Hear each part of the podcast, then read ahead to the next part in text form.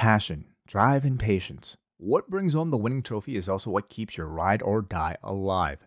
eBay Motors has everything you need to maintain your vehicle and level it up to peak performance.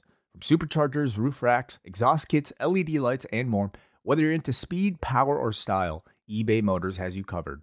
With over 122 million parts for your number one ride or die, you'll always find exactly what you're looking for. And with eBay Guaranteed Fit, your part is guaranteed to fit your ride every time or your money back. Because with eBay Motors, you're burning rubber, not cash. With all the parts you need at the prices you want, it's easy to turn your car into the MVP and bring home that win. Keep your ride or die alive at ebaymotors.com.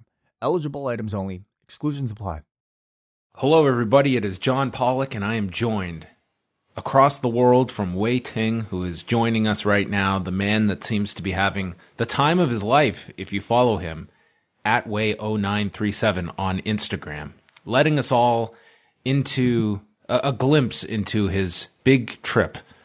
And he seems to be doing everything, hanging out with wrestlers, with people from Terrace House, going to spas. He's been all over the place. And tonight he is with us. Or in the morning, if you're listening, where Wei is. How are you, Wei? Well, I'm excellent. Excellent. Since we last spoke, I feel like I've lived like 20 lifetimes here in Tokyo. I mean, things happen really quickly here.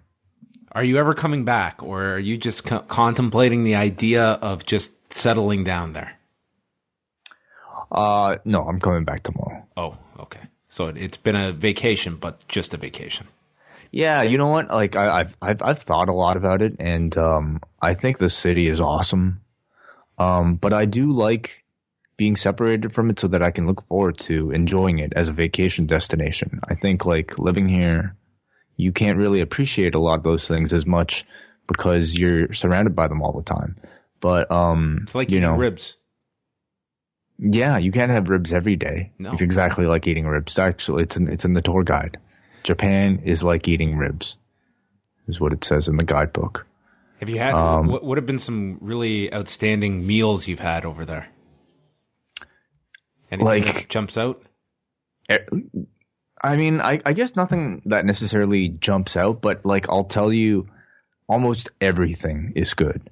And when I say like everything, I even mean like convenience store, like prepackaged meals, like everything. You really can't go wrong. So you clearly have a lot of faith too to go that route with a prepackaged meal at a convenience store. You, John, trust me. Like I if I could bring back some of this stuff, I would. And it's like, what would be like a, I don't know, like just a cheap kind of, I don't know, prepackaged noodle bowl from a 7-Eleven would be considered like really like a really good lunch, you know, in Liberty Village, for instance. Wow. Well, this sounds encouraging. For anyone that's maybe shy about eating out of their usual meals, if you go to a strange place, just dive right in. You might be surprised. Seriously, I think that's the best way to experience the city is to just like walk in. How did you meet the person from Terrace House?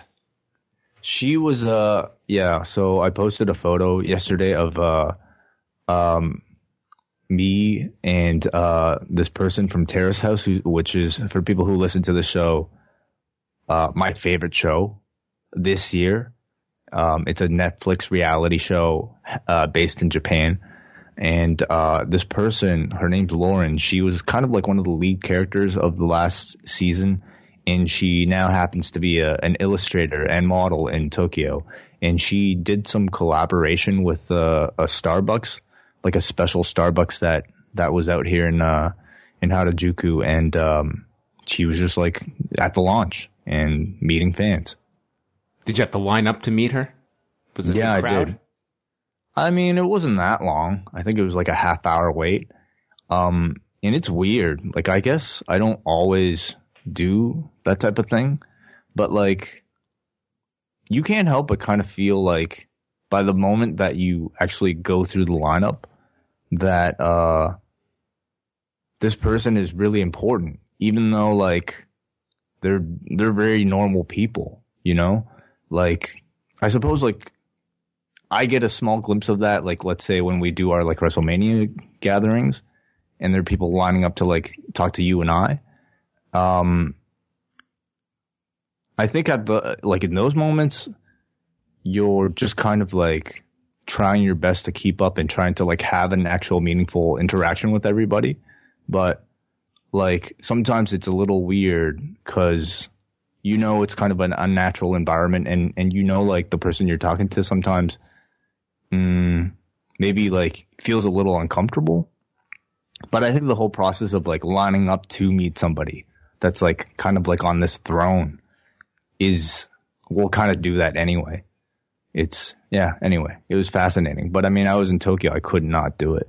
How important was it meeting this person of the fact that you'd get a photo to post? I mean, that to me would be the big driver here was that's the only thing. That's, I mean, the only just goal. To have an empty meeting that no one else is aware of. I mean, what good is that if you can't share this experience with the world? Oh, that's the whole point of social media.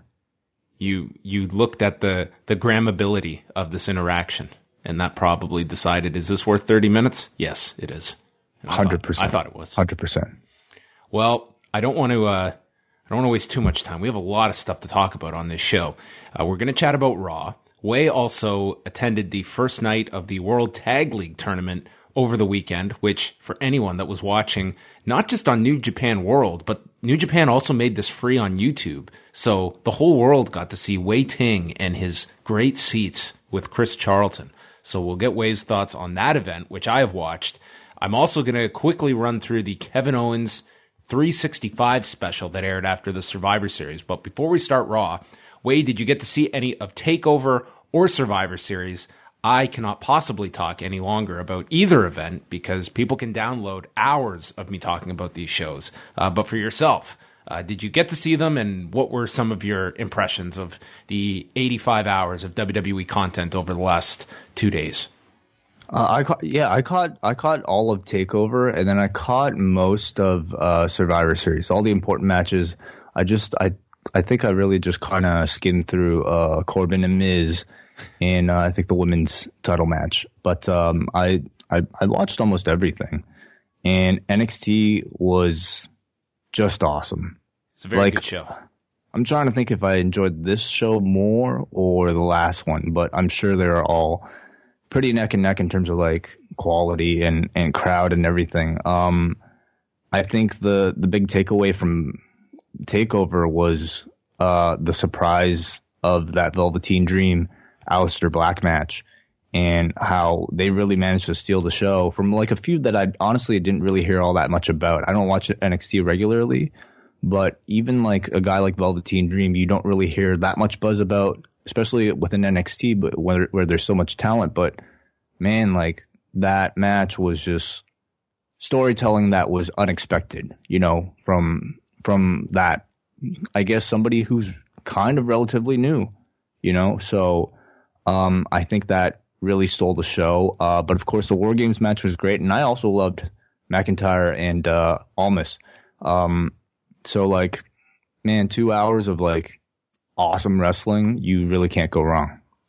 Yeah, and I think especially after Monday night, although they didn't win 2 years ago, I think the unofficial winners now of Tough Enough can be Patrick Clark, the Velveteen Dream, and Mandy Rose. That would be like the Miz from Tough Enough, where he actually didn't win his season, but everyone will just assume he was what came out of that particular show. I'll say so. It always happens like that. But you don't remember how they treated him? I mean, I guess wasn't, like, I mean, Austin Aries tried out for that season and didn't make it, right? No, this was the one just 2 years ago. Aries tried out for the one where the that dude won, the guy who was never even made it onto TV, basically. The meth guy. Yeah, the meth guy. Oh, that one. The one that had Jeremiah Riggs on it. That Austin right. Hosted. Yeah, this is the one with Daniel Bryan on it. That got it. Hogan got removed from. Yeah. Well, like, I remember them treating Patrick Clark pretty badly on that season because he was a guy who was actually a wrestling fan. And he got mad at the non-fans. And the guy's only 22 years old. So he was 20. Wow. He was 20 when he was doing that show. Very bright future for him. Yeah, good for him. I will say, I think that guy is super talented. I would get a new... He does such a beautiful elbow drop off the top, but every time you watch that, it's the same reaction I had when I was watching Fandango. It's like, man, you're going to blow out your hip doing that all the time, because he goes all in on that elbow drop. Mm. But then, yeah, I mean, they're young. They can take it. I guess the thing is, like, when you're young, I guess you kind of need anything you can in order to get you noticed. But he is noticed, and he has true. He is over now that he doesn't even need that move. I mean, it's not something that it's so necessary to the act that the Velveteen Dream is. I mean, that guy could come up with a million different ideas, and I think it would work for him. Like, he's got a beautiful elbow drop; it looks great, but it's also I'm just looking for the long term of this guy. Like, why condition your entire moveset to build around this thing that's going to be something at 30 you're going to be wondering, why the hell did I ever start doing this? Yeah, I mean, I can't really disagree, you know. Well, let's get into Raw. This was night number 3 from the Toyota Center, and one thing it seems is that this was not a show or a weekend that people were traveling to in any great numbers. TakeOver, despite being a great show, was about half empty. Survivor Series did well. And then it seems Raw and SmackDown, not exactly up to usual Raw and SmackDown television levels. So, I mean, it's one thing for Mania, the Rumble. I would even say SummerSlam is one that I think is when you're building it in a place like New York, that can maybe help. But Survivor Series, this is not a weekend that people are traveling to. And I think that was kind of evident this weekend when you're trying to do 4 straight nights at one specific city. I think, like, part of that is probably because Survivor Series hasn't traditionally been, I guess, one of the more talked about specials of the year, at least in comparison to Mania or Rumble, which I think are even SummerSlam. Like, of the big 4, it is certainly the weakest of the 4. But, you know, I thought they had a great show on Sunday. Maybe in the future they can make the stakes big enough that it becomes, on the level of the others. What did you see on Survivor Series? I did not think it was a great show, but what did you enjoy about the show? I watched almost most of the matches. I thought a lot of the wrestling was just awesome. Like, I thought Brock and AJ, man, like, I gasped at certain times. And I think Brock's run so far has been, like, really good. And he's had a lot of great matches. But, like, in the match with AJ, like, I thought it was just such a great, like, David Goliath match, and, like, all of Brock's matches are like that almost, but this was, like, almost the best example of one where, like, the David was just, like, so likable and so good, and very believable, and brutal. Like, that match was just, like, you know that, like, AJ was probably quite banged up, and even Brock, I bet, at the end of it. I thought the main event had a lot of kind of stories they had to fulfill, a lot of storylines that I think needed to be set up coming out of it. I think the finish was maybe a little perplexing at the time, but maybe, you know, on this episode of Raw, I guess, like, a lot of those reasons were probably explained. And I thought, like, they did a good job of, like, creating moments, you know, of matchups with connections of people that you don't typically see with each other. All in all, I thought the main event did feel like it was something special, and that it did feel like something unique that maybe you'd only get once a year. I still have a lot of complaints about the way it was set up, and maybe a lot of improvements that I think could take place next year, but I thought they did a good job creating, like, a special vibe. The three-way between Shield and New Day was very good, I thought. And I also thought the Bar versus the Usos was excellent as well. Yeah, there were some I enjoyed. Yeah, the 6-man and the tag title match I thought was very good on a show that was very long, and you could have lost the crowd. And I've got to say, the Houston crowd, 3 nights in, you've gotten pretty good crowds out of this Houston audience, which, if we're going to say there wasn't a lot of people traveling to these shows, I'm sure there was a lot of fans that have been going 3 nights in a row to these shows. So I think it's a credit to the people that did show up. These have been lively crowds, I thought, 3 nights in a row. Oh, they were fantastic on Raw, like hour 1 to 3. I thought that would have been the toughest third night, and also like a 3-hour Monday Night Raw. But like they were loud all the way up until the main event. Like I was dead during part of this show. I was just, oh, me too. I've watched so much wrestling over the last 2 nights. I also made the grand error of watching that UFC event over the weekend, which was the longest UFC show in history. How long? It was something like, I don't know the exact number, but 3 hours and 40 minutes of actual fight time. There were 13 fights, 10 decisions. There were the televised prelims were pretty good. And I thought the main event was actually pretty good with Fabricio Verdum and Marcin Tybura. But there were some just dull fights where it was just a long, long, long show. So there was a lot of stuff going on over the week. That New Japan show was 2:30, dude. Beautiful. 2 hours, 30 minutes amazing. In and out. It was great. No intermission needed. That was pretty much the exact time of TakeOver as well. It really is a nice length. It's 2 hours length. With a bit of overrun. Yeah. Well, let us get into Raw. Stephanie McMahon started out the show. She came out saying Raw is now officially the A show. Officially. So that's what was on the line. The tagline for the winning program. She says that Shane learned to strike first, but she learned how to win. Kurt Angle's job is secure, and then she brings out the man that led Raw to victory, her husband, Triple H. Hunter comes out, but before he can even speak, Kurt Angle comes out. He is upset. He's upset more about last night than he was his son being attacked by this man last week. And he gets right into Hunter's face and says, this is not the GM talking, but the gold medalist and Hall of Famer, and threatens to go after Hunter if he ever double crosses him again. Stephanie gets into Kurt's face, telling him not to jeopardize his career because Hunter is the COO. Out comes Jason Jordan, who tells Hunter to try and pedigree him now. And he wants a match with Triple H tonight and asks, are you a coward?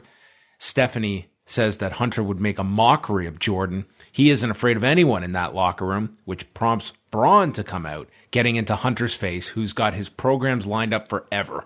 And they just stared in each other's face for an uncomfortable, long period of time as no one does anything until Hunter slowly backs down, leaves the ring. The crowd is chanting that he's a coward. And Stephanie then announces that we will make a match for tonight, and it will be Jordan versus Strowman to cap off our opening segment and our only appearance of Stephanie and Hunter on this show. Mm-hmm. Everyone's in line for Hunter, it seems. Oh, Hunter is the hot new heel that they can book for the next 5 years around based on last night. Mm-hmm. Which, I mean, if that to me was my issue with the show, is just that everything felt built around Hunter. What's so bad about that, though? Because he's a limited character that I don't think you're going to get to all of these programs. And I think that. I think you will. I mean, it was concentrated in one guy as opposed to. And then you had about, I would say, 7. non-supporting roles in this match who were just afterthoughts at the end of this match. It was Hunter and Braun, and to a lesser extent Kurt and Shane, which of those 4, I would say there's one guy in there that is one of your regular performers, and the others I just felt by the end of this match it was just not laid out in such a way where they came out with much, if anything. Yeah, I get you. But I also know that the way they promote their shows now is they want to build towards these special attractions as, you know, what they consider the actual difference makers. You know, or I'm talking guys like Goldberg or guys like a Triple H, and at this point John Cena, who although he had a real kind of nothing appearance in that match too. But it seems like Triple H is somebody who they feel like could spike certain – I don't know – B-show pay-per-views, or even a WrestleMania match, which I'm sure some of these programs are set up for. And I'm fine with that. I'm fine with Hunter having a big program, and it seems like it's Braun, but it's also Shane, and it's also Kurt. And realistically, I mean, that to me, it's – yeah, maybe we'll get to all of these, but Hunter's probably not around again until the Rumble for a match, you would think. And – I mean, maybe you get to Kurt and then to Braun, but it was just, there was so much all centered around Hunter here. And I just don't know, like a Balor and Joe, it was like tonight you had to almost reset these two and rehab them from the night prior. So, I mean, that's what you have to deal with these Survivor Series. I mean, it's just trying to book a match where you're trying to elevate guys, but you have to do all of these eliminations, and not everyone's going to come out as strong as others. And I think you just have to choose which guys are going to be your protected ones. And last night it felt like your protected ones were Hunter, Kurt, and Braun Strowman. Those were like your three focal points, which I think you can argue whether those are the three guys that were the most important to come out of that match unscathed. So anyway, that was arguable. That was our opening segment, and then we go to the aforementioned Finn Balor and Samoa Joe, who had their argument and leading to the eliminations on Sunday. Joe drops him with a right hand as they start the match. Balor then kicks Joe from the top turnbuckle to the floor, hit a tope con hero. They went through the break. Balor is on the edge of the apron, and his leg gets pulled out from underneath him, and Joe follows with a tope suicida, with Corey Graves stating that Joe could have imploded the Georgia Dome with that one. Did you see any videos of the Georgia Dome being demolished today? I heard about it. These videos were everywhere. People, the best one was the Weather Channel put up a live cam so that they could capture the dome being demolished. And right as the countdown ends for the demolition to begin and the stadium to crumble, a bus pulls up and blocks the view of the camera that's in a locked-off position. It's the best video ever. It happens all the time when you're setting up shots. Oh, man. I thought of you watching this. Yeah. And then you just have to laugh at that point.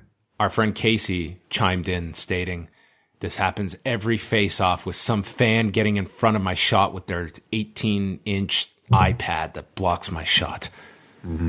Anyway, the Georgia Dome. Lots of wrestling history in the Georgia Dome. Bill Goldberg defeating Hulk Hogan. One of the greatest WCW moments in history. Maybe the best Nitro moment ever for me. Balor missed with a seated dropkick, and then Joe immediately hit a senton, goes for the coquina clutch. Balor rolled out, double foot stomp, and then he goes to the top, gets crotched, and Joe just tears him off the turnbuckle, applies the coquina clutch, and Balor goes out, and the bell is called. So Joe getting a dominant win here over Finn Balor. Yeah, good match. These two just have absolutely great chemistry. You can really just count on both of these guys to just go out there and have a very entertaining match every single week. I mean, Joe, you know, being pushed, I think is a very healthy thing, but Balor's arc since the AJ match has been so weird. So he defeats AJ Styles at that pay-per-view.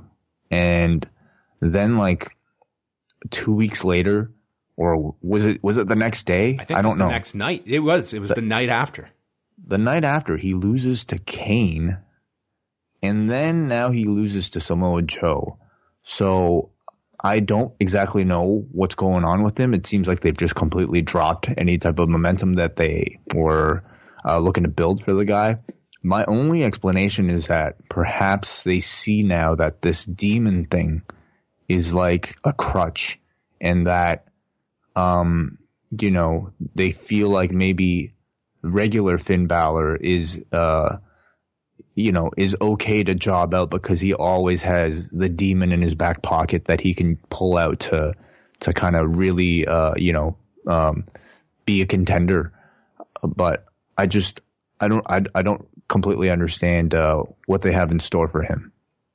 If we look ahead and assume that Brock Lesnar's next match is at the Royal Rumble, Who do you see challenging Brock? I don't know who that guy is. On Raw. Let me think about this. So your options would be as presented now. I mean, Reigns wouldn't be Finn. I almost think at this point, like Finn, had he been the one to pin Cena last night, I think you could have really put him on a big role to set up for the Rumble. And it just doesn't feel as though this guy is being groomed for Lesnar in 2 months. And then your other options are rematches with Joe, with Braun.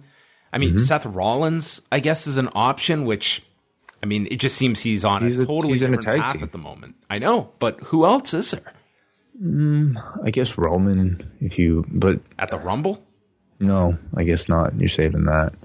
Yeah. I mean, the thing is, if they wanted it to be Finn, like, let's say they wanted to make it the Demon against Brock, they could. You know? Like, they could really push anybody. And maybe it's going to be Kane. You kid, but... I don't completely kid. Very possible. Well, it's got to be somebody, and there's no immediate candidate that jumps out. Gender. Out at you. Gender. Were you like me thinking during that AJ match what gender and Brock would have looked like? Oh my God. I was thinking about what gender looked like while he was watching that match, thinking, thank God. Oh my God. Thank God they pulled me out of this. There's no way I could have competed with this. That match would have been so awful. Yeah, they made a wise choice. Cole says the Survivor Series is in the rear view, and now we look ahead to the Royal Rumble, which starts the road to WrestleMania. And just like that, we are moving on. And they showed a on-sale video feature for WrestleMania tickets featuring Jeff Hardy in a sling. This poor guy, they flew him to New Orleans as he's rehabbing and got some camera time here. It's not that far. Wow. North Carolina. Listen, if you had the injuries he had, would you go do this stuff? Don't they have a teleporter? No, that was an Impact. Anderson and Gallows did a WWE shop spot. This featured their new shirt, which is the Nerd-O-Meter. The highlight of this was Gallows doing his Austin impression. I could watch Gallows do these spots every single week. I thought he was made for these. You might actually start because, like, I think, you know, you can look at this and be like, man, I can't believe they're putting Gallows and Anderson on WWE shop duty. But at the same time, like, I think they kind of honestly one of the best appearances Gallows has had since his comeback. Well, I feel like anytime they have somebody do one of these, it's almost a way to test them to see what they can do with the airtime that they're given, you know? And I thought Luke Gallows is somebody who is perfectly situated for something like this. And I thought he stood out and did really well. And you can tell, like, the guy desperately wants to show his personality to his audience. It's been a year now almost that these guys have come up. And I think even till this point, nobody on their writing staff knows what to do with them. It's coming up on 2 years since they were 2 years, really? Yeah, they came back in 2016. Oh my God, wow. So I mean, in that time, like, I still can't really tell you what they're about, and you know, like, they know who they are about, but none of their storylines have really reflected their actual personalities. And I'm not talking the testicle thing. I still don't know what that was, but It takes things like this for guys like Luke Gallows to really show what they're about and to get somebody, you know, in the booking committee to write something for him that fits. Angle was backstage with Jordan. Jordan said, "Dad, are you really going to let this match with Braun Strowman go through?"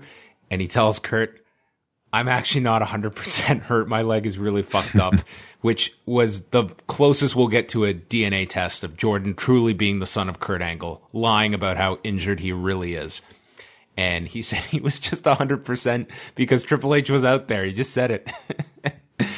Angle thinks this match is a bad idea. Jordan says, "I'll go ahead with the match because Kurt's blood is coursing through my veins," and says when he's done with Braun, Braun will be telling horror stories about me. So he said he was 100% because he wanted to fight Triple H, or simply just to, yeah, that's why he said he was 100%, right? Yeah, I guess he thought he was calling Hunter's bluff, and if Hunter had actually taken the bait, I think Jordan would have been fucked then. But he wasn't expecting that. Do you think so? Like, what I'm trying to, why I think this is important is because I'm trying to think now whether or not him saying that are the actions of a heel or a baby face. Oh, obviously, certainly the actions of a heel here. I think lying to his father. And second, if we really want to look into, if they're really thinking attention to detail, if Jordan ends up aligning himself with Hunter, this could be. Oh, for sure. No doubt. But I think how you can, how that could be, how him lying could be in the actions of a babyface would be if he was lying so that he could get a match with Triple H. No, despite him being hurt. The heel line was not that he lied about being healthy. It's the fact that now he's trying to back himself out of this match with Braun Strowman rather than just go ahead and be hurt. He was trying to weasel his way out of the match. That was the heel action here. Yeah. Absolutely. But again, like, would he really lie and challenge Triple H simply thinking that Triple H would not accept? Well, exactly. There's no way. These two are working together. He knew Hunter wasn't going to accept this. Oh, okay. So they're already working together. Yeah. He agreed he'll take a pedigree, or they weren't on the same page a week ago, but he learned that it's better to join Triple H than be on his bad side. And now he's going to leave him for the man that can truly be a father figure to him, Hunter. Damn. This will be like the Sandman Raven angle. The child going over to Raven and the dark side. Asuka versus Dana Brooke, which I've got to say, the Survivor Series certainly felt like this was Asuka's real introduction on the main roster. I think she benefited a lot from... That was not a great match, but Asuka got over very strong in that match, and that trickled over into tonight, I thought. Completely, certainly. I thought having her be the sole survivor was really a really solid introduction for her. We had an insert promo from Dana, who says, Asuka cost her spot on the Survivor Series team. She's been studying the Asuka collection on the WWE Network, and Asuka has holes in her game. And she's going to take away Asuka's undefeated streak. I give her a lot of credit for saying this in such a serious tone. Mm-hmm. I feel like when she actually debuted, like last month, I feel like the whole unbeaten streak was kind of understated, if at all. But here in this promo, but from Dana and also in Cole's commentary, they were making specific mention of that streak. Yeah, and I think you're getting Asuka. I wouldn't even say she just feels a lot more loose, and that charisma is coming through a lot more than it did those matches with Emma, for instance. I think she just, I don't know, maybe she's not doing anything different, but it just seemed like she had more of that confidence here coming out of the Survivor Series just in her presentation. Definitely. She nailed the crowd. Yep, go ahead. Sorry. Oh, I was going to say, and the crowd's starting to take to her more too. Yeah. Yeah, she definitely benefited from this crowd. She hit Dana with a hip attack, sending her off the apron, and then mocked Dana's posing in the ring. She kicked at Dana while holding on to the wrist. Dana slapped her. Asuka slapped back, hit a spinning backhand, and a kick to the head, winning in 2.5 minutes, and Booker saying, Ichiban number one. And Michael Cole just laughed at this guy. It just seems Booker is just the resident idiot of the three-man announce team, and they seem to have, like, this is kind of, he's always been in that role, but it seems heightened over the last weekend, because that was the whole Survivor Series broadcast. Yeah, I don't know if it's, like, Booker doing anything differently than he has been, but certainly the other two are almost like, it's almost uncomfortable to listen to sometimes. Like, him and Byron were terrible together on Sunday. I just couldn't stand it. I just mean, like, even Cole and Graves, like, piling on Booker. You know what I mean? And I'd love to know, like, exactly what's going on in those headsets, what types of meetings the announcers are having after and before the match, the shows, because it's almost like maybe like two older brothers making fun of like a younger brother, you know? And except in this case, I think the oldest person is Booker T. I think Graves senses when it's getting to be too much, because then he'll start to kind of defend Booker and come to his aid, whereas Cole just piles on. And I think that's just Cole's nature. I feel like it's already been way too much. And I don't know. I have to wonder. I know there are people that are probably entertained by it all, but I still find it distracting, and I don't necessarily think it's the best representation of broadcasters that you can come up with in the company. Miz TV was next with the Miztrage in the ring. Miz said that Corbin is now more relevant than ever, but he's an A-lister on the A show, and he has more important things to tend to than Baron Corbin. He welcomes Roman Reigns, and Roman doesn't come out. And then finally, the Shield's music plays, and all three come out through the crowd. Miz says just Reigns was his guest, not all three. Ambrose notes how good they're feeling after beating the New Day. They haven't missed a step. And Rollins calls themselves the most dominant three-man team in WWE history, and they're unstoppable. Miz takes credit for the Shield's reunion, stating it only happened because of him. And this resulted in the crowd chanting, "Thank you, Miz." And he wants some of their merchandise money. Then the crowd starts chanting, "Miz is awesome." And the Shield played off of this by stating this is a chant they have never heard. And I thought Reigns handled it pretty well, because he said that Miz should be thanking Houston, and it allowed Miz the opening to just heel on the crowd for chanting in favor of him. Miz then notes that he may have lost last night, but he's a champion, whereas none of them are. Rollins says him and Dean are going to win the tag titles again, and then Roman teases going after the Miz's title. Dallas notes that Roman has to go through both him and Axel first, so they drop Dallas. Miz runs away. Axel remains with his neck brace and gets hit with the King's Landing and Dirty Deeds. The crowd started chanting for Dallas, and they beat him down 3-on-1, and it ended with a triple powerbomb to Bo Dallas as Miz watched from the aisle.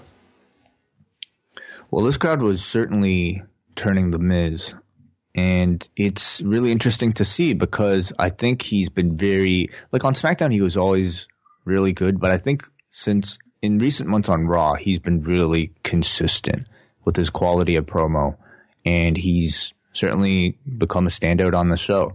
And I think at this point, you'll have certain crowds that will be very kind of vocal about their respect for him, for his ability. In a way, he's almost like in a bit of an, ironically for him, a Daniel Bryan role, where I think the fans are starting to feel like the Miz is more talented than what is reflected by his push. I mean, this guy just jobbed to Baron Corbin, but he's clearly far more talented than somebody like Baron Corbin. And I think it's almost creating a bit of sympathy for him amongst the crowd. Man, they should have had Baron just beat him in 20 seconds or whatever it was. Like Sheamus and Bryan. Maybe really, this crowd would have just all gone behind him. That's what those are the actions that they feel like were what caused Daniel Bryan to be successful. Yes. So this led to the announcement that The Miz would take on Roman Reigns tonight for the Intercontinental title. Charlie interviewed Braun Strowman and is asked about Jordan stating he's not afraid of him. So Strowman says, "Good. That makes Jordan different from everyone else, including Triple H." So where do you see Braun and Hunter taking place? Because that seems to be the match they are teasing the most. Could you see that happening at the Rumble? Do you think that could be something saved beyond that? Because I think that could be a good program for Braun and for Hunter. Certainly, I think so. Now, who do you have coming out of it? Because it's a program for Braun, 100%. I think every program right now is kind of for Braun. But you know, do you do it in January as a build-up to Hunter and Angle? That's what's been teased. I mean, certainly teased. You can really do anything, but like you've also got Kane that we don't know exactly when they'll have like a match that kind of settles everything. Maybe you're right, and it's not really leading to that final match. But I suppose if Angle and Hunter is your WrestleMania program, your only big chance to do it would be How many Rumble. Programs are Braun and Hunter involved in at the moment? Well, you have a lot of TV time, John. And you know what? Two guys that we're going to build all our feuds around. It's just going to be Braun and Hunter fighting everybody for the next year. In real life, come on. There's probably more than one person you disagree with at one time. Yep. So that's where things are going. And I don't have an issue with the Braun Hunter program. I think that could be a very good program. I think any program that you have fans reacting to, even if it's something that is on the table while this person gets done with another feud, I think it's always good to build some early anticipation. Yeah, I just see Braun and Hunter, though, to do that match, it can't just be your typical big Hunter match where it's got to be 20 minutes and it's going to look a certain way, because that is not Braun's strength, and they have to cater this to Braun's strengths, because we've seen his limitations. As much as the improvements this guy's made over the last year, he still is a guy that does have certain limitations, and doing a 20-plus minute match with Hunter is not benefiting him. Sheamus versus Dean Ambrose was next. We had Rollins and Cesaro at ringside. Sheamus was in control early, and he starts working on the right shoulder of Ambrose. They went through a commercial break. Sheamus had Ambrose in a stretch muffler. Then he works on the arm of Ambrose. He's hyperextending it, getting a lot of heat for this beatdown. Ambrose recovers. Sheamus runs shoulder first into the post. Ambrose makes his comeback. Then Sheamus got knocked off the turnbuckle to the floor, got caught with a forearm, he hit Ambrose with a forearm as he went for the suicide dive. Cesaro then attacked Rollins from behind on the floor. Ambrose climbed up, kicked Cesaro off the apron. Sheamus struck him, hit a rolling fireman's carry for a near fall, and then Rollins just entered the ring, dove to the floor, taking out Cesaro, and Ambrose hit the Dirty Deeds, pinning Sheamus, and presumably a tag title match, which probably is just going to happen on television because we have such a long period between big shows for Raw. Yeah, sure. And do you think that they win it back? Yeah, I could see them just doing the deal where the Shield has titles, all three of them. I could see that happening. Why not?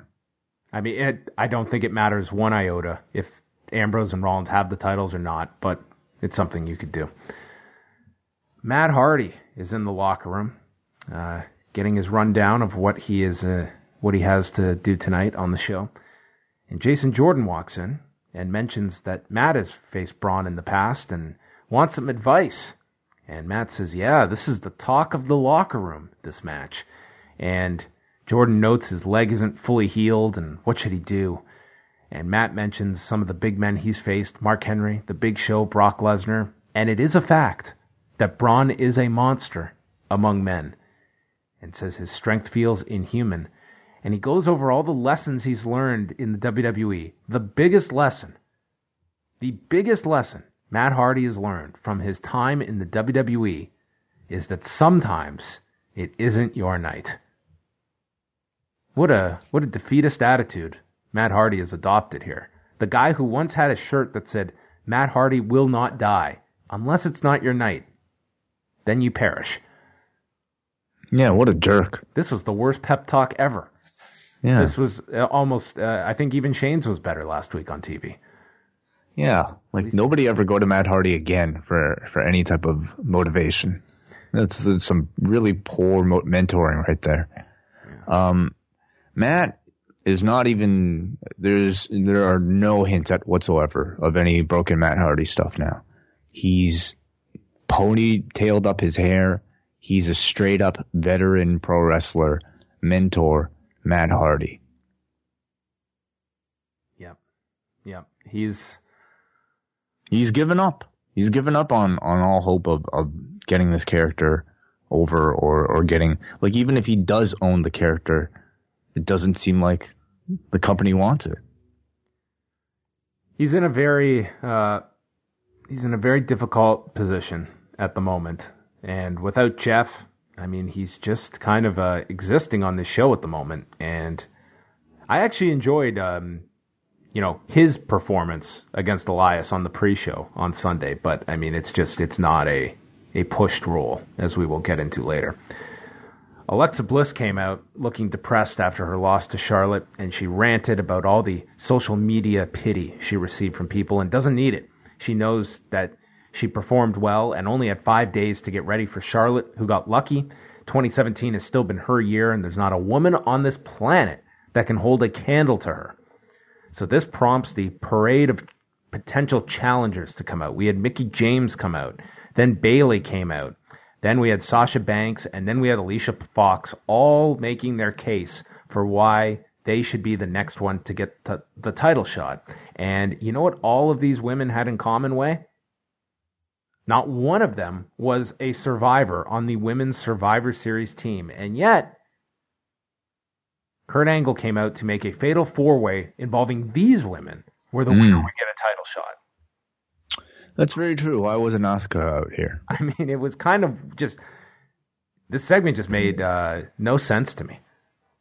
Like, Bayley coming out, it's almost comical now. This girl loses every single week on TV and lasted 5 minutes in this match. And she's out here looking for a title match.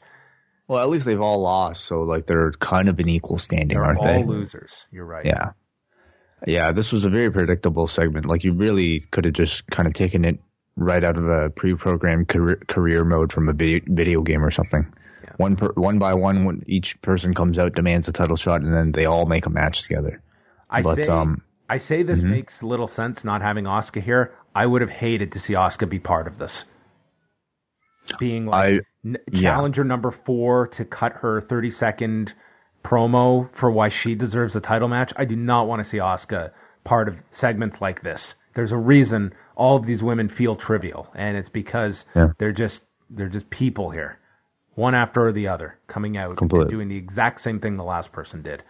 Yeah, I thought Alexa did well here, though. I think her and AJ have some of the toughest jobs of anyone coming out of Survivor Series because their credibility as champions and, by association, the credibility of the entire division kind of rests on their ability to cut a good promo or to just like present themselves as, people feeling legitimate and people feeling special following their losses the nights prior.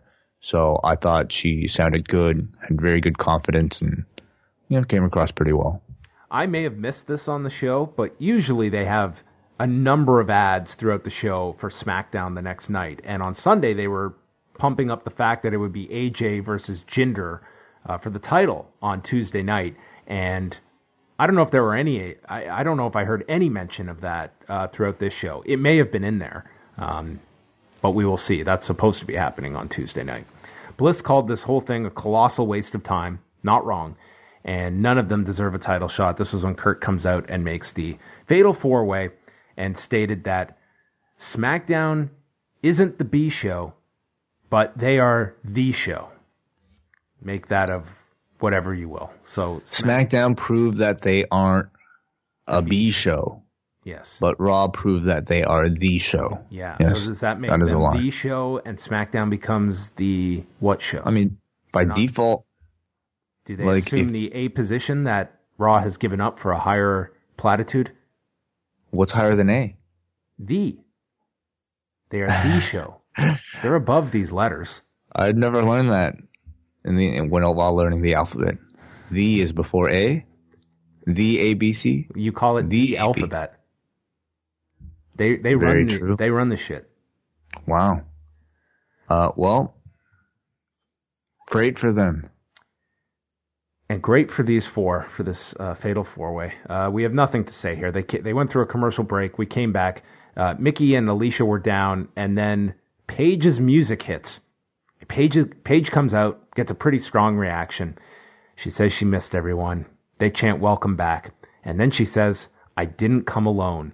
And she walks down to the ring, and out comes Mandy Rose and Sonya Deville from the crowd to attack Mickie. Sasha tries to fight them off. She gets dropped with a clothesline from Rose. Bayley tries to fight them and gets attacked by Paige. Fox just bails and runs to the back in fear, ending with a rampage to Bayley. And then afterwards, they're backstage, and Renee goes to interview these three who they were using the word allegiance a lot, the announcers, so maybe that's what they're going to be called, which is a pretty weak name, but I guess Submission Sisters is still not an option for a Submission Sorority. Oh, that's what they changed after they looked up and Googled Submission Sisters, right? No, Submission Sorority was the bad one. Oh, that was the porn group. Yeah. So Renee interviews the three, and Bliss walks up, says that, and she's kissing up to these three, and says Paige doesn't have to explain their actions. The others got what they deserve. Paige introduces Bliss to Rose and DeVille. Bliss says, "Nice to meet you." They stare her down and then beat the hell out of Bliss and leave her laying. So that was the introduction of Mandy Rose and Sonya Deville to the main roster with Paige. I thought a good debut. First of all, I think it's got to be nerve-wracking if you're Paige making this return, not really knowing how this audience is going to react to you for the first time in a year where a lot of shit's gone down in your life. But this was an overwhelmingly very good, very positive reaction from this crowd towards Paige, chanting welcome back, clearly a welcome addition back to the main roster for her. It's interesting that they decided to pair Mandy Rose and Sonya Deville with her. I suppose the connection may be tough enough where Paige judged that season. Yep. But it's also, I think, interesting that they've decided to push Mandy Rose, who, as far as I know, in NXT was kind of like your Eva Marie type of character. But here she's being portrayed as a very serious threat, almost like a silent killer, you know? And even Corey wasn't doing that over-the-top fawning thing like he used to do for her in NXT. So I like it. I think it's more beneficial, at least to the matches, to have a group being posed as serious threats rather than kind of off-the-wall, goofy gimmicks. Yeah, so I thought it was a good introduction for them, and it's some fresh talent in this women's division, which I think we've just kind of run through Bayley and Sasha, which is unfortunate that we're saying this, but they've just been so hampered down that you want to see some fresh blood in this Raw women's division. And this is going to create some new matches, the obvious one being Bliss and Paige to start, which almost kind of babyfaces Bliss, if that is the intended program to start with. Mm-hmm. Braun and Jason Jordan, they didn't have much of a match. Jordan struck Braun and then bailed to the floor. He tried to come back in and lift Braun, but his leg gave out, and then Braun just hit him with a Beal and a splash. Jordan avoided the power slam, goes back to the floor, and this is when Kane returned from the depths of hell and clipped the knee of Braun. Disqualification is called, bell rings, and then he beats up Braun with a chair, ending with the chair being placed on Braun's throat and driven into the steps. And Braun is selling that he can't breathe. He won't let the medical assistants help him. And Braun was just choking to death as he went up the ramp and to the back. Good, effective physicality with a stunt that I think was so simple, but like I thought it was so effective, and I thought Braun's selling of it was so good that I much preferred a chair to the throat than being stuffed into a garbage compactor. And I almost felt like it was just as serious, you know? A man's trachea was crushed. Not his body, but, you know, the trachea, which is much more believable. So, you know what I want so badly for this Kane feud? Yeah, Braun returns with a voice box. Wow. Everything comes full circle for Kane. How about a mask? Oh. He should be burnt. We have a few weeks left for him to be lit on fire. Can you imagine if they had just stuck with Kane using that voice box, and now we could have two guys with voice boxes cutting promos? Damn. Think of that contract signing. Yeah. Well, first of all, it'd be really slow. I want to do this so badly. Yeah. It would be really slow. It would also sound like like the monster among men, like a Stephen Hawking rap battle. That could be great. Yeah. This is why we're not in charge of any of these programs. Mm-hmm. But I hope Braun should have something like where he can't talk or something. This should be really I don't think they'll do that. They are so protective of this guy. I doubt that they would want to. First of all, that would be having him sell too much. Like, Braun Strowman should be strong enough that he can, first of all, resist being compacted in a dumpster. Secondly, he's probably like inflammable. Like, you probably can't even light him on fire. Okay. So they could have an inferno match. That would make sense for Kane. Sure. But like, certainly I don't think his voice will be damaged. Not for long. So based on this, the return of Kane, and that seems to be the immediate focus for Braun, it doesn't even feel like Hunter's even going to be around much. Like, he might not even come back till Rumble time. Like, so there's no place for him on the show, which is weird because he was so much was built around him, but he doesn't really feel like he has a role while Braun is with Kane. I would almost feel like his more immediate program is the Jordan Angle thing. And I think there's still a role for him to do something like that. Maybe Strowman something farther down the line. Yeah, I'm curious. I mean, it's also like, you know, I think it's like he just doesn't. If you have him there weekly, like he essentially overrides Kurt as an authority figure. So you just have to have a reason, I guess, to have him there. He doesn't though. He like not his wife does, but he doesn't. I don't think. Yeah. Well, that is all. It's just like I know it can be a little confusing. Turn could very much be tied to aligning with Hunter. Yeah, I agree. I mean, I feel like at this point it's better for them to have options rather than, you know, even if it might seem like too many options. Like, they have a lot of shows to do, so I'm sure they're looking at the February pay-per-view and thinking what they can fill that with. And that's always, you know, maybe that would be a good spot for Braun versus Triple H. After the break, they updated Braun is refusing medical attention, and Corey Graves thinks that is a very bad idea because at the end of the day, he is still a human being. Enzo comes out with the Zo Train. Drew Gulak, Tony Nese, Noam Dar, and Arya Davari. Graves is stating we've all got the shtick by now from Enzo. I don't know if you noticed this, but of late, Enzo has been wearing this gear from this skateboard company out of New York, and it's called Supreme. And he was wearing a headband, a robe, and his gloves, all from this one company. So, yeah. WWE does not allow for you to get outside sponsors unless you are Brock Lesnar, and I think Cena had a deal briefly. So I don't know if this guy's doing this on his own or what, but this seems to be, I don't know, it's just something I noted.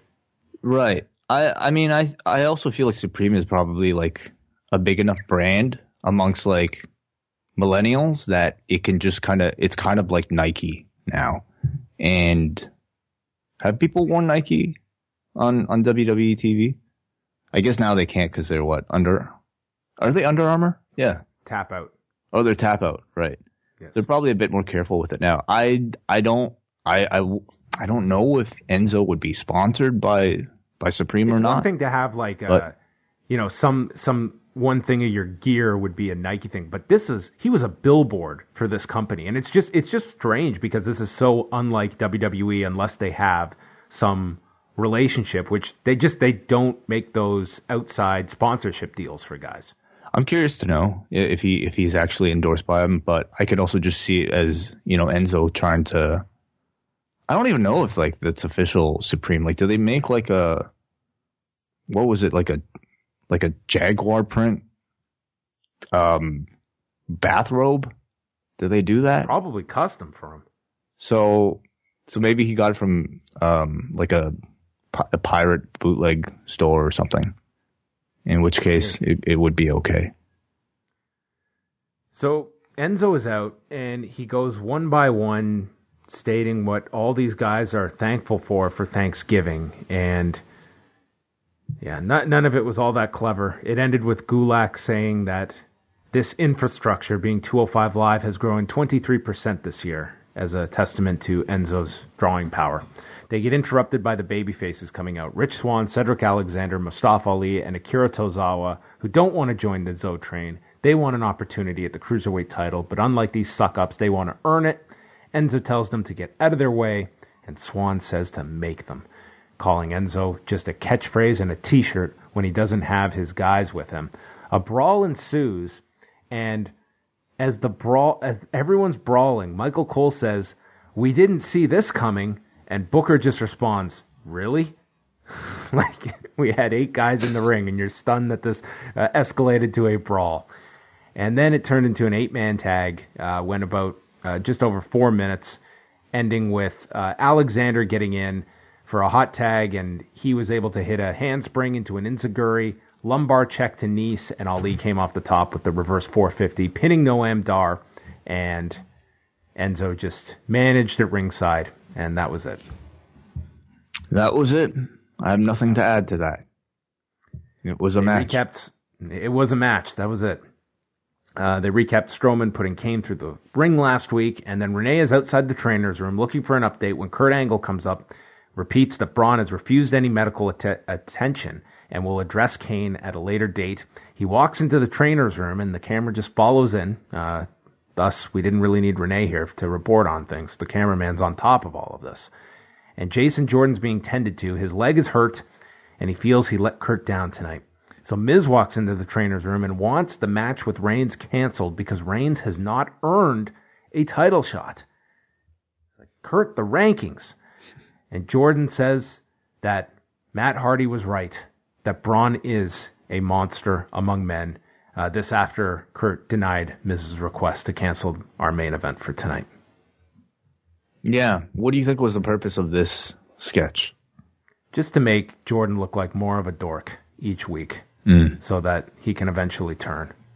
It worked. He just comes off as such a loser that I think. Okay, so is the idea to make him look like a loser, or to make him look like a manipulative, conniving, a bit of a coward, but ultimately somebody who's doing all this to get the better of Kurt Angle?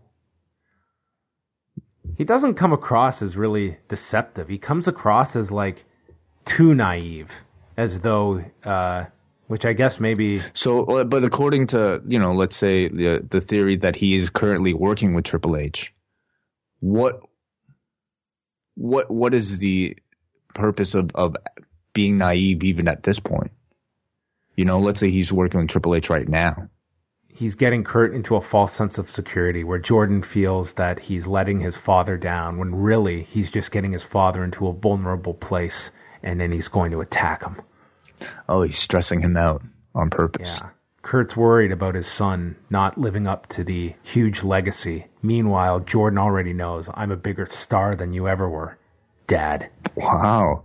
Spoken like a father, actually. I think Yeah. You know what? They could. I wish this was happening around May, but maybe Jordan's going to show up at TV with matching Raw shirts, but instead of Raw, you're going to have the Raw logo or the text, and it's going to say Dad and Son. All right? And he's going to get Kurt to wear his dad shirt. And then at the end of the night, Jordan's going to turn on his father. He's going to be laid out, and where it reads Dad, he's going to spray paint an E after the D. Oh, I see. Nice. Dead beat. Dad beat Dad. Million ways. Some of that was good. Some of that I think was good. We were going good. I pushed too far there. Yeah. Well, we'll edit some of that out before we upload this show. We throw it all in there. Yeah. Whether I'm correct or incorrect about people's Grand Slam lineages, we keep it all in. Oh, what was the mistake there? What did Charlotte win? All right, I'm gonna slightly contest it, okay? Because she brought up that she was a Grand Slam champion last night, and I'm in my head thinking what are these 4 championships? And I'm thinking the NXT title, the women's title, Raw. And the women's title on SmackDown. Oh, and the Divas? In my head, in my head, I didn't separate the Divas title from the women's title. Yeah, that's stupid. Like they renamed the title. So my argument, fine. If that's four, then realistically, because when they changed the Divas title, it became the women's title. And then that women's title got changed when the draft took place to the Raw women's title. So really, you could argue she's had five titles if we're going to count name changes. I mean, I agree. I think all these, like, if they don't concurrently exist, I don't think they should count. You know what I mean? I think it's a bullshit if you're going by this Grand Slam title. Yeah. I mean, the women's title. I mean, it's so fractured with just name changes. It just sounds, it's just goofy. Grand Slam just sounds nice, I suppose, as an achievement.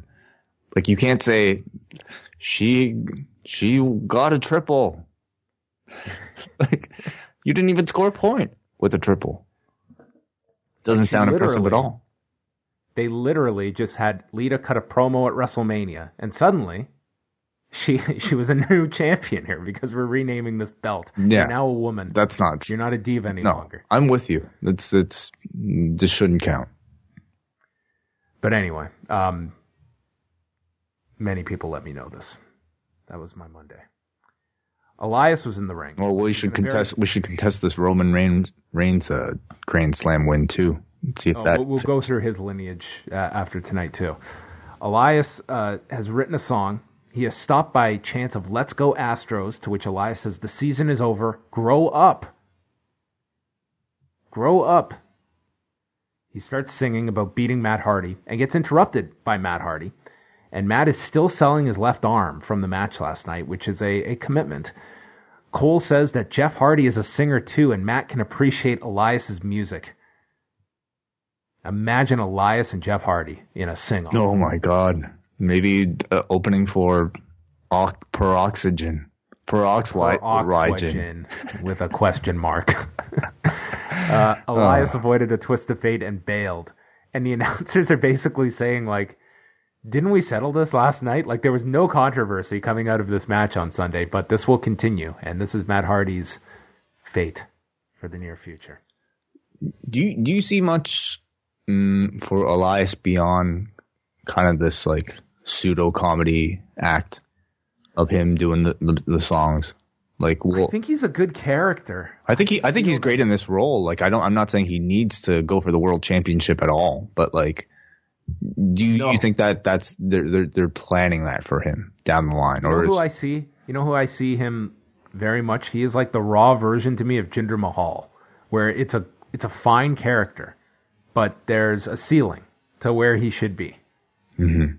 Yeah, I see them very similar, and I like the character. I don't really get into this guy's matches. It's very basic, mm-hmm. Very basic stuff. And Matt Hardy, I thought, did a very good job with him on Sunday. Main event was The Miz and Roman Reigns for the Intercontinental title, the title that we would learn later has eluded Roman Reigns his entire career. This has always been on his bucket list, Way, that IC title. Mm-hmm. Yes, he's tried many times. Yes. We won't go through everything here. We had Reigns call for the Superman punch on a number of occasions, with Miz retreating to the floor or getting out of the way. Reigns leaped off the steps on the floor and got caught with a boot to the gut and a follow-up DDT. He beat the count back inside the ring, and this is where Miz took over. He hits the it kicks, and Booker just says, "They're good kicks. They're good kicks." Reigns is up, hits a Samoan drop for a 2 count. Reigns then calls for another Superman punch, and Miz sidesteps, goes for the skull-crushing finale. That's avoided by Roman. And then the knee of Roman gets clipped. Miz gets another near fall, comes off the top with a double sledge, and is hit with the Superman punch. Miz kicks out. Sheamus then runs down to distract Reigns. There's a skull-crushing finale to Reigns for another near fall. Sheamus and Cesaro at ringside. Rollins and Ambrose run down, fighting them off, and this sets up the match-ending spear from Roman Reigns, who pins The Miz at 16 minutes, 25 seconds, and Graves notes that Reigns has become a Grand Slam champion as The Shield celebrates to end the show. Grand Slam champion. Grand Slam champion. Okay, let's contest. Yeah, go ahead. Well, let's see. He has had the WWE title. He has had the U.S. title. the IC title, and the Shield did have some version of the tag titles in all of this. Also, so he's already won the U.S. title. Isn't he already a Grand Slam? Title. Okay, but wait a second though. So the Grand Slam would be before... Grand Slam would be the world title, a secondary title, which could either be the U.S. or the IC, right? Uh-huh. Okay. Grand Slam would mean four different titles. Okay, so then four different tiered titles. Oh, I don't know how they differentiate. That's how I differentiate them. Like, cause so let's say you win the WWE title, or sorry, you win and you also win the Universal title, and then you win the SmackDown tag titles and the Raw tag titles. That doesn't make you a Grand Slam champion. You see what I mean? Because you're winning essentially two of the same belt. Oh, so you view the IC and US. Well, I think they just look at it as separate titles, much like I guess the first Grand Slam champion would have been Shawn Michaels, and they looked at the IC and European titles as separate. Those are separate. I always saw European as a tier below the IC because it's one continent as opposed to intercontinents. Oh, okay. This is getting spacey. But I don't think they thought this deeply. Again, Grand Slam just sounds good, okay? Even if the guy has already achieved this. Like, what I would consider Grand Slam would be a world-level title, a secondary title, tag title, and the Rumble, which he's won. Oh, the Rumble you would put in. Well, he's won that too. He's won that multiple times. I know. So then I would but even then, I feel like he's... What's the term above Grand Slam? You can't do anything more. I don't know. You need a new sport. Walk-off Grand Slam? Like, can we come up with six so that it can be a touchdown? What's like without the point conversion? What's the bigger meal you can get at Denny's beyond a Grand Slam? I don't eat at Denny's, so I can't answer that question. Okay. All right. Okay. There's actually a Wikipedia... article about Grand Slam, okay? The funniest part about this is that this used to be something like fans would really treat as something. It still is. Today, I don't think anyone... What? I bet you we're talking about it right now. Okay, all right. There's a lineal thing out there about who the lineal champion is. Do we know who the lineal champion is currently? So, last night, are we talking MMA or pro wrestling? Because like with MMA, wasn't it Conor and then didn't Floyd end up winning it and then? Well, that was the Brawl for All lineal championship, the WWE lineal championship. I'm looking this up here. I don't even care anymore. Okay, we'll go through our Grand Slam criteria. I'm trying to see. Okay, see how they determine it. Okay, a Grand Slam originally used by Shawn to describe himself winning the Euro, WWE, IC, and tag team. Blah blah blah. I don't want to read all this. Okay. WrestleMania 31 in 2015, WWE established an updated version of the Grand Slam consisting of the four then-active men's titles in the WWE, IC, United, and the Tag Team Championships. Okay. 8 wrestlers have been recognized as Grand Slam champions under these new parameters, including 4 who were already recognized as Grand Slam winners. Blah, blah, blah, blah. With the brand extension reestablished, WWE indicated in 2017 that the WWE, Universal, and SmackDown Tag Team titles are acceptable substitutes for their counterpart titles as part of the Grand Slam. All right. Sure, I buy it. Does that satisfy your... It's fine. I mean, to me, I just see like the U.S. and the IC as the Raw and SmackDown versions of those brands, or of those titles, but... Who cares in the end? No, everyone should care.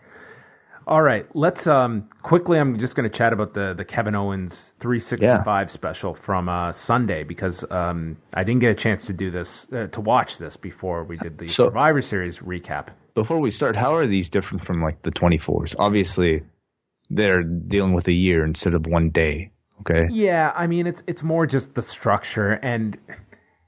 This didn't feel like they started this in 2016 with the idea of following this guy around. It was more, let's just cobble together footage we have shot of this guy over the year, and we'll dedicate a shooting day at the end to reflect on his year. Like, it just, like, they relied on stuff from Ride Along that took up a segment on this.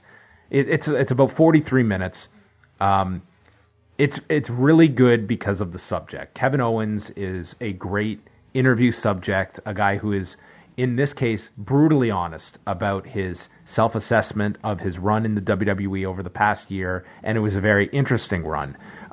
The lone negative I'm going to place on this is that the narrator for this is Michael Rappaport, and it's awful. Really? It's like a... Oh, God. Dude. I thought that'd be good. It's like a morning show radio host out of New York that's just... Kevin Owens had to get over the sting of mania, and he was going to move on with Chris Jericho. Oh, my God, he was awful. I never want to hear this. He's got a thick New York accent, right? I think he's from Boston. Oh, a Boston accent. Oh, my God. But he was like playing it up like he was like a radio announcer. Oh, I think he was trying to be serious, which made it even worse. Like, it was just, I just thought it did not fit the tone of this at all. I was like, this didn't even need a narrator. Like, there was enough here. Like, God, just tell me the location, the day, and Kevin Owens will carry this. There was plenty of footage they had of him. This did not even require a narrator. So the time period is SummerSlam of 2016 until SummerSlam of this past year. And Owens describes the entire year as extreme highs and extreme lows. And he talks about the fact that he's never happy with where his career is at. He is always looking for more and to graduate to more and to become bigger. And it's just a lot of unhappiness, which is not surprising that you hear amongst a lot of top guys that happen to be perfectionists with so much, and they just focus on what is not working or nitpicking something of their own work, and that can be both very hard to deal with but also push you to be very good at what you do when you take so much criticism of your own work. I think you just described yourself. Oh boy. Well, there's no John and Wade 365 series. I could ask Michael Rappaport if he ever wants to narrate one of these on me. Mm-hmm. Sure. I don't know. I'm sure there's many people who are like that. You have to be able to balance ambition with reality, and maybe Kevin Owens struggled with that. He talks about. Do you remember what he did at SummerSlam last year? No clue. Just off the top of your head? No. Jericho. In the opening, it was him and Jericho against Cass and Enzo, and kind of this throwaway tag match at SummerSlam, and he reflects on it that he was not happy at the time that he was involved in this. He just thought, and he made it clear, it was not some knock against any of these guys, especially Jericho. He later goes on to reflect on this match a lot and has a change of opinion on it, because at the time, all he was focused on was the fact, I want to be in the main event, I want to be a world champion, and I'm in this nothing tag match. And later, he grew to appreciate this, because he said Cass and Enzo were over the moon excited to be part of this match with these two. And here he is, a guy that grew up such a big fan of Chris Jericho, and he's teaming with this guy at a major pay-per-view. So he later talks about how he views that match differently. This is also the event where Finn Balor, who is legitimately one of his best friends, wins the title that night, but also gets hurt in the process, vacating the title, which sets up Kevin Owens becoming the champion the week after that in that four-way match, which took place in Houston, which is where Survivor Series was on Sunday. And maybe that's why they decided to follow him for this. It might have been. And it turned into... He did bring that up in the promo on Sunday night on the pre-show, that he won not just the IC title, but also the Universal title in that same arena. So they show him winning the title and what a big moment this was for him.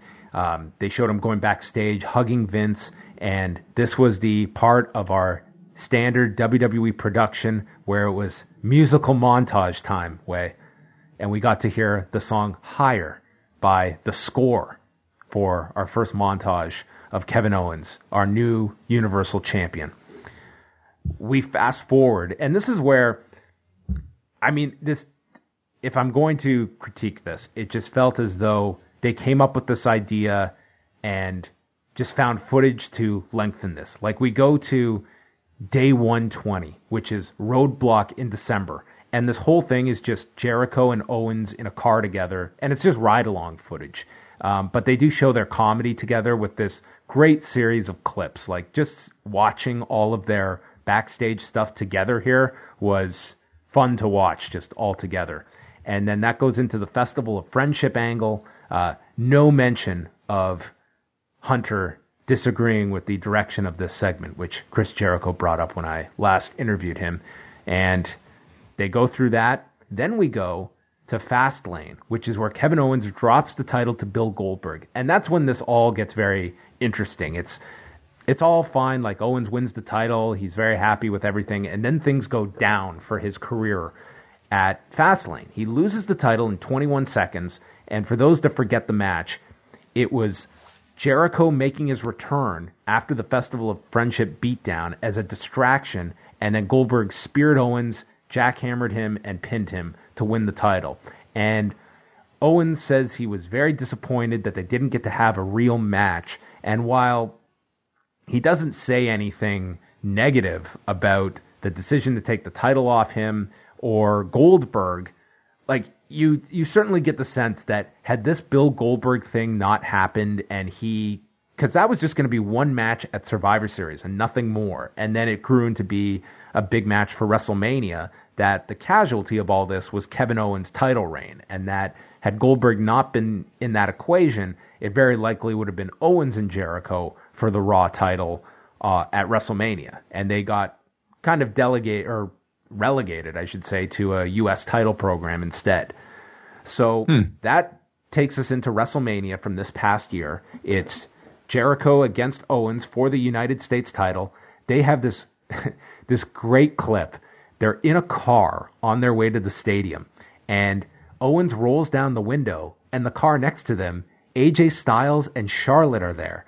And if you recall, AJ had lost the title several months earlier, and Charlotte had just dropped her women's title for the latest time, and her streak ended. And Owens just goes, "Oh, hey, AJ. Hey, Charlotte's there too. Hey, guys, remember when we were all champions? Yeah, that was great. We'll be champions again sometime, I'm sure." And it was just, you have to watch this clip. It was great. So they show highlights of the match with Jericho. And then Owens didn't seem to be all that happy with the match, and he goes up to Vince in the gorilla position, and the camera is on him. And Owens goes to Vince, and they subtitle this too because you can't really hear them. "Are we good?" And Vince just looks mad, and he says, "No." And it turns out, Owens explains later, Vince did not like the match. It wasn't what he was looking for, and Owens took this very hard. He viewed this as a total failure at WrestleMania, the fact that Vince McMahon did not like the match. And this became, to me, the most fascinating part of this whole thing, because here you are in a big program, and this is a mass-produced show to millions of people, and really, everyone talks about the audience of one. It really does exist for these performers. Like, Vince not liking this match, like, ruin this night for Kevin Owens. And coming out of it, like, you could tell it really weighed on him. And granted, it's one person's opinion, but it is the guy that runs the show that ultimately determines this. And, you know, I look back at that match, and I didn't think it was the greatest match in the world, but I thought it was good, but it was... But were you disappointed? It was underwhelming to what I expected. Because the build was so good. Exactly. Yeah. And it was a match that was it was thrown onto a 6-hour show where at the end of the night, you weren't thinking of that match. Yeah. Certainly. Right. That said, if I was Vince McMahon and I was going to reserve hatred, it would have been for whoever constructed that Randy Orton Bray Wyatt match. Oh. I couldn't imagine having such harsh feelings towards these guys. Hey, I'm sure... I would hope that he delivered a lashing 10 times what he gave Kevin Owens for that Randy Orton Bray Wyatt match. But I want Randy Orton 365. I think that would be awesome. For Bray Wyatt 365, I think is what we want. Yeah. His year, God. But no, like just to kind of like talk about like I think the mentality, you know, of not just like WWE, but I'm sure like wrestling promotions around the world, you kind of like I feel like you develop a desire to like really please your dad. You know what I mean? Like you just kind of like want to make your dad happy. And Jason Jordan. Exactly. Yes. And it seems like in this case it's, you know, somebody like Kevin Owens, despite him being incredibly, I'm sure, creative and very judgmental on his own, I think at this point seems to really respect the opinion of Vince McMahon. And I'm sure it goes for plenty of people on that roster. So then we go out of WrestleMania, and he gets moved to SmackDown, and he doesn't say it's a demotion or anything like that, and in fact kind of views it as it's a fresh start, but he also feels as though he failed. He feels like he failed at WrestleMania. You know, the Universal title was taken off of him. Then he had this performance that was viewed as a failure at WrestleMania. Now he's getting shifted over to SmackDown. So it's amazing. Like, Kevin Owens comes across as one of the most confident performers out there, and I think justifiably should be. And yet you see this guy that was clearly going through a lot of second guessing at this time. This is where he came up with the Face of America gimmick, because he had won the U.S. title throughout all of this at WrestleMania. And he thought that the Face of America was a really great moniker to have, given the irony of a Canadian and looking the way he does, that it's something new. It's something new to his character and identity to go with. What does he mean looking the way he does? Does he not look like an American? To himself, he says, "This is the face of America," and they were doing like close-ups of his face. Oh. I mean, God bless Kevin Owens. I don't think he's the most beautiful-looking man. I mean, he's right. Yes. I don't know who would be a great example. Michael Rappaport. Sure. There's the face of America, the voice of America, Michael Rappaport. So he feels this Face of America thing is catching on, it's going well, and then he says, all of a sudden, they take the title off of me at a house show in July at Madison Square Garden, losing to AJ Styles. And he's left totally puzzled here, because where do I go with the Face of America gimmick? I've lost the title, and clearly they're not that interested in this idea, because they took the title off of me. So he really has to go back to the drawing board, because this isn't working. So that takes us to Battleground, which it actually was working, but for whatever reason they decided to change direction. Well, that's it. But he views this as their changing direction on him was their indication that this wasn't working. That's how he took it. Yeah. I agree. I thought he was doing very well with this character. So the Battleground rematch happens with AJ, and this is the one where it had the confusing finish, where Owens wins the title back and then loses it 2 days later when Jericho showed up and they did that impromptu three-way on SmackDown. And they show the finish of the Battleground match, and then they show all these tweets popping up on the screen of people burying the match. What the fuck was that? Owens just says, the match wasn't well received. And they don't say the finish was screwed up or anything. They don't really go into that.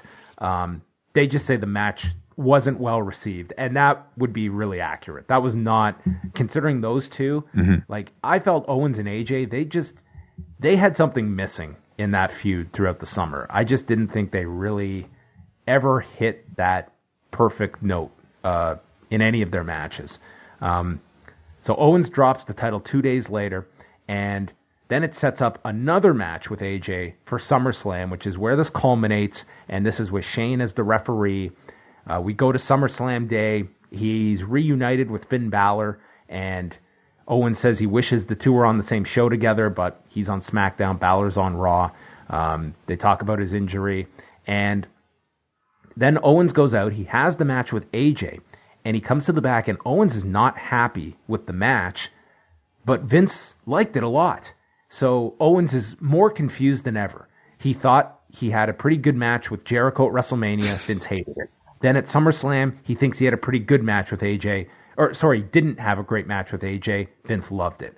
So, this is the kind of mind games that every single performer goes through. Yeah. You don't know what the reaction is going to be, because it comes down to one guy that might not vibe with what the audience feels. It might be totally different. And are you performing for an arena? Are you performing for the macro audience out there? Or are you just performing for the approval of one person when you walk backstage? And it's a fascinating way to look at things that I'm sure many performers go through.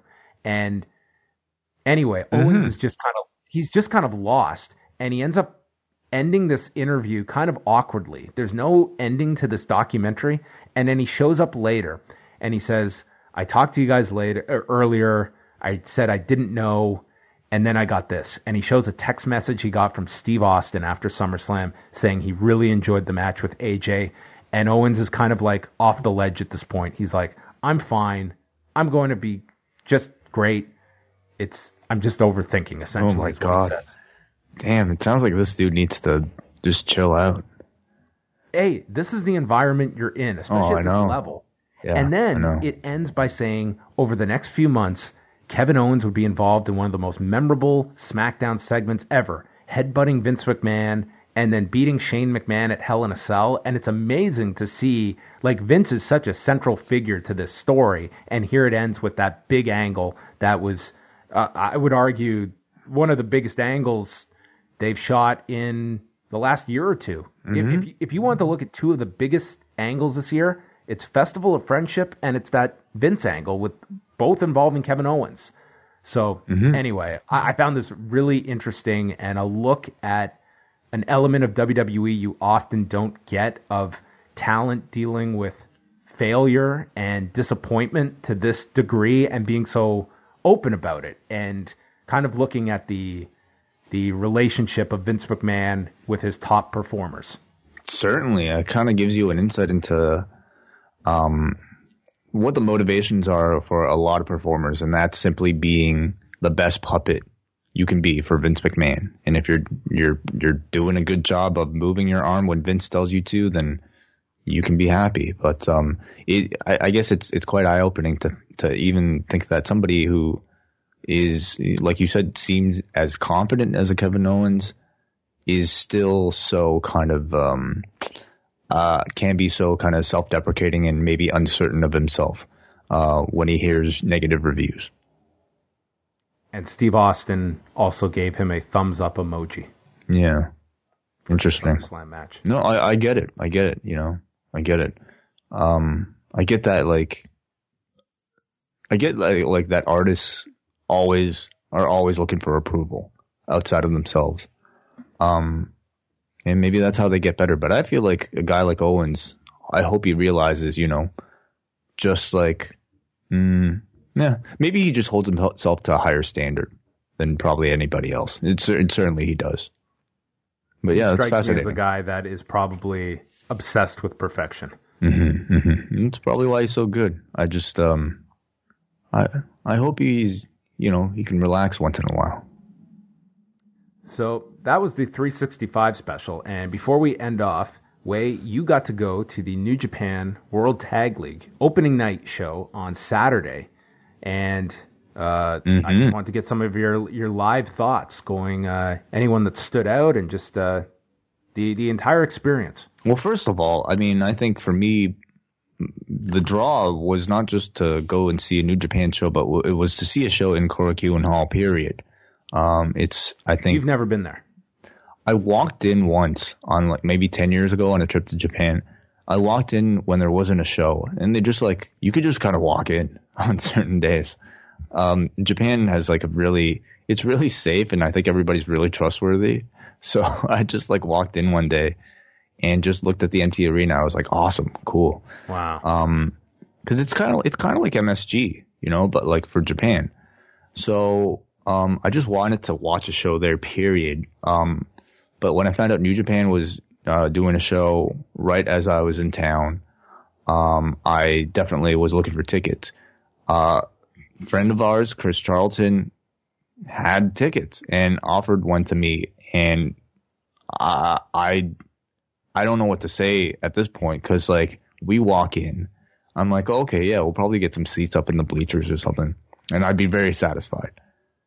Dude, like we walk in and like Chris is like, oh my God, our seats are right here. Like, and they were right at the aisle. Yeah. Like where the blue corner walks out, like in full view of like basically anytime somebody made an entrance, like you could see me and Chris Charlton. And I just like for the first like good half of the show, I was just like in awe of like where I was sitting, and like all these dudes were like just walking past us, and I just like totally marked out. It was so much fun. Just seeing everything up close, just to be in a Japanese audience, like clapping along to the beat of music is a big thing in Japan. And all the entrance themes were like everybody clapping in unison, very politely, very cute. And it was great hearing some of those songs, like the Minoru Suzuki entrance was awesome. Your buddy. Yes, my buddy, who Damien Abraham and I had a chance encounter with at his official store, Piledriver. So, yeah, I was like, hey, what's up? He's like, yo, what's going on?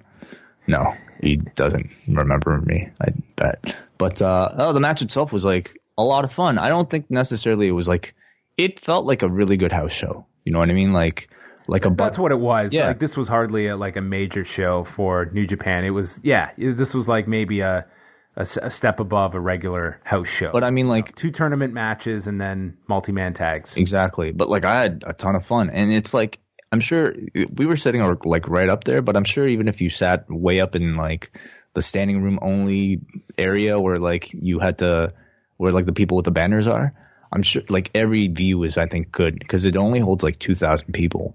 So I was surprised to see how small it was, but the vibe was just a lot of fun, and like I got like pretty much, you know, most of the roster like made appearances, and everybody was just Jeff Cobb really impressed, you know. I thought his first match. I thought that guy got over to that crowd, and you would know better than me. It just seemed like he instantly was over with this crowd. I think like a big American throwing people around.